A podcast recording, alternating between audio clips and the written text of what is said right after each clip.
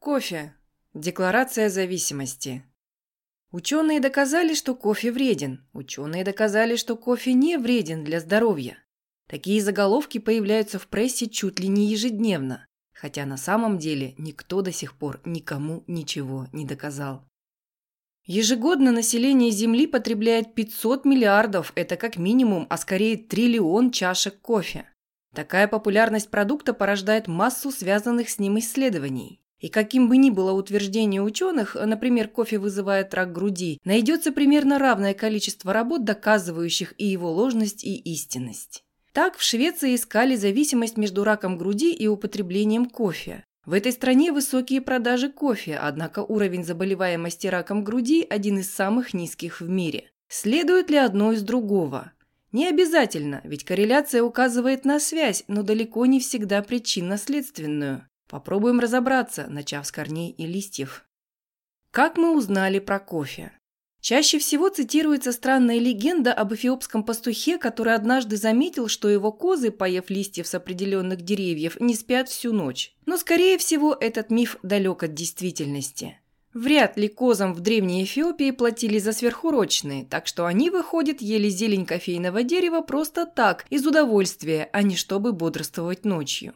Сомнительно и то, что козы выбрали столь неприятные на вкус животных листья. Кофе, как и многие другие растения, производит алкалоиды, как раз чтобы стать горьким и тем самым отвадить коз, насекомых и прочих травоядных.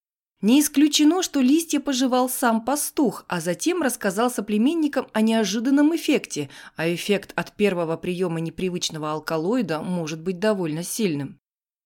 За что мы его любим? Кофеин нам нравится в основном по двум причинам. Во-первых, из-за легкости, с которой он проникает через гематоэнцефалический барьер, отгораживающий мозг от остального организма. Преодолеть этот барьер непросто. Многие заболевания головного мозга смертельно опасны в том числе потому, что лекарственные препараты попросту не могут добраться до врага, расположенного в мозге. А вот кофе может. Во-вторых, он вызывает быстрый психостимулирующий и легкий эйфоризирующий эффект. За возбуждением не следует угнетенного состояния, как происходит, например, после алкоголя. По форме молекула кофеина слишком похожа на аденозин, вещество, которое подавляет активность центральной нервной системы. Оно начинает активно производиться организмом в момент усталости. Аденозиновые рецепторы имеются во всех частях организма, в том числе в большом количестве в мозге. Когда молекула аденозина связывается с таким клеточным рецептором, то поощряет производство нейронами целого ряда веществ-нейротрансмиттеров, оказывая таким образом седативное и антисудорожное действие. Кофеин же является антагонистом аденозина. Он связывается с теми же рецепторами, что и аденозин, но не подавляет нервную активность. Иными словами, кофеин не бодрит, он просто заставляет нас некоторое время не замечать усталость. Так он нас просто обманывает? По крайней мере, не всех. Влияние кофеина на организм не так просто изучить, ведь у разных людей разный уровень фармакологической толерантности к нему. У человека, часто употребляющего какое-то вещество, со временем уменьшается чувствительность к нему. Да, кофеин вроде бы помогает бороться со сном и повышает физический тонус, но заодно у ряда людей вызывает приступы беспокойства и раздражительность, а также повышает давление, поскольку сужает сосуды.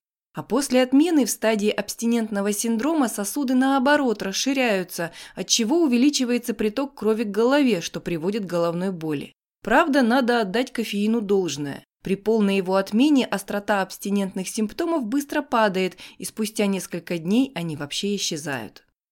Пить ли кофе по утрам? Нельзя однозначно ответить на этот вопрос. Говоря о пользе или вреде самого кофеина, мы вообще не вправе делать категорические выводы о кофе как напитке. Потому что сравнение обычного кофе с бескофеиновым показало, что работает и второй. Это не просто коричневая вода, а комбинация сотен веществ. Самое интересное из них – хлорогеновая кислота. Именно она придает кофе его знаменитую горечь. Конечно, кофеин тоже горький, как и все алкалоиды, но в меньшей степени. Хлорогеновая кислота так называется не потому, что в ней есть хлор, его как раз нет, а потому, что она зеленеет при окислении, на греческом хлор означает «зеленый». Именно с этой кислотой в основном ученые связывают антиоксидантный эффект кофе. Однако в кофе есть и другие антиоксиданты – хинин, тригонилин и прочие. Антиоксиданты – это такие натуральные консерванты растений, которые в нашем организме защищают здоровые ткани от разрушительного воздействия свободных радикалов или окислителей. Правда, избыток антиоксидантов в организме может начать тормозить рост клеток, отвечающих за иммунитет. Наконец, кофе – это еще и аромат, который вообще от кофеина не зависит. Специалисты выделяют в аромате кофе несколько сотен компонентов – фураноны, пирозины, альдегиды, кетоны, ванилин и многие другие. Опытный любитель кофе из одних и тех же зерен может извлечь целую коллекцию ароматов. Нагрел чуть побольше и пропадают легкие молекулы с нежными запахами. Нагрел чуть меньше и становятся менее заметны землистые нотки, потому что пирозинов образуется меньше. В общем, кофе – прекрасный полигон для домашних химических экспериментов, результат которых можно потом с удовольствием употребить вовнутрь. Вреда точно не будет, если не переусердствовать. Дополнение к статье. Эксперименты. А ну-ка, отними.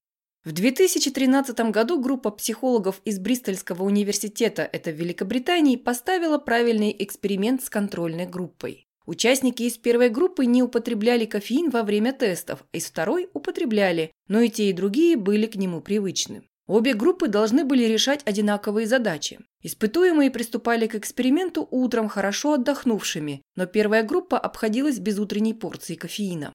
Спустя уже пару часов у участников из второй группы начинали наблюдаться слабые абстинентные синдромы. К обеду острота симптомов увеличивалась, наблюдалась сонливость, ухудшение внимания, реакции и памяти. Дальше испытуемые второй группы получали дозу кофеина или плацебо и вновь принимались за тесты. В результате оказалось, что кофеин уменьшает время реакции на стимул, но не улучшает мыслительные способности. Причем более частое употребление кофеина, которое способствует развитию толерантности на него, не приводит к росту внимательности и повышению производительности ума. Казалось бы, вывод однозначный. Позитивное действие кофеина сводится только к эффекту новой дозы на фоне отмены привычного психостимулятора. Однако в том же 2013 в публикации ученых из Кардивского университета, это тоже в Великобритании, напротив, было показано, что кофеин может повышать скорость реакции и общую умственную работоспособность вне зависимости от отмены кофе в течение 8 дней.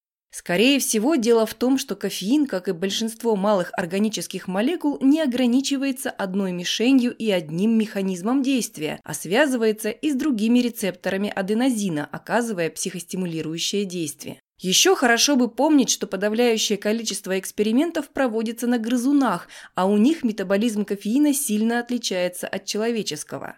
Например, у людей из метаболитов кофеина преобладает пароксантин, а у грызунов 1,3,7-триметилмочевая кислота. Поэтому тесты на грызунах ценны, но не стопроцентно.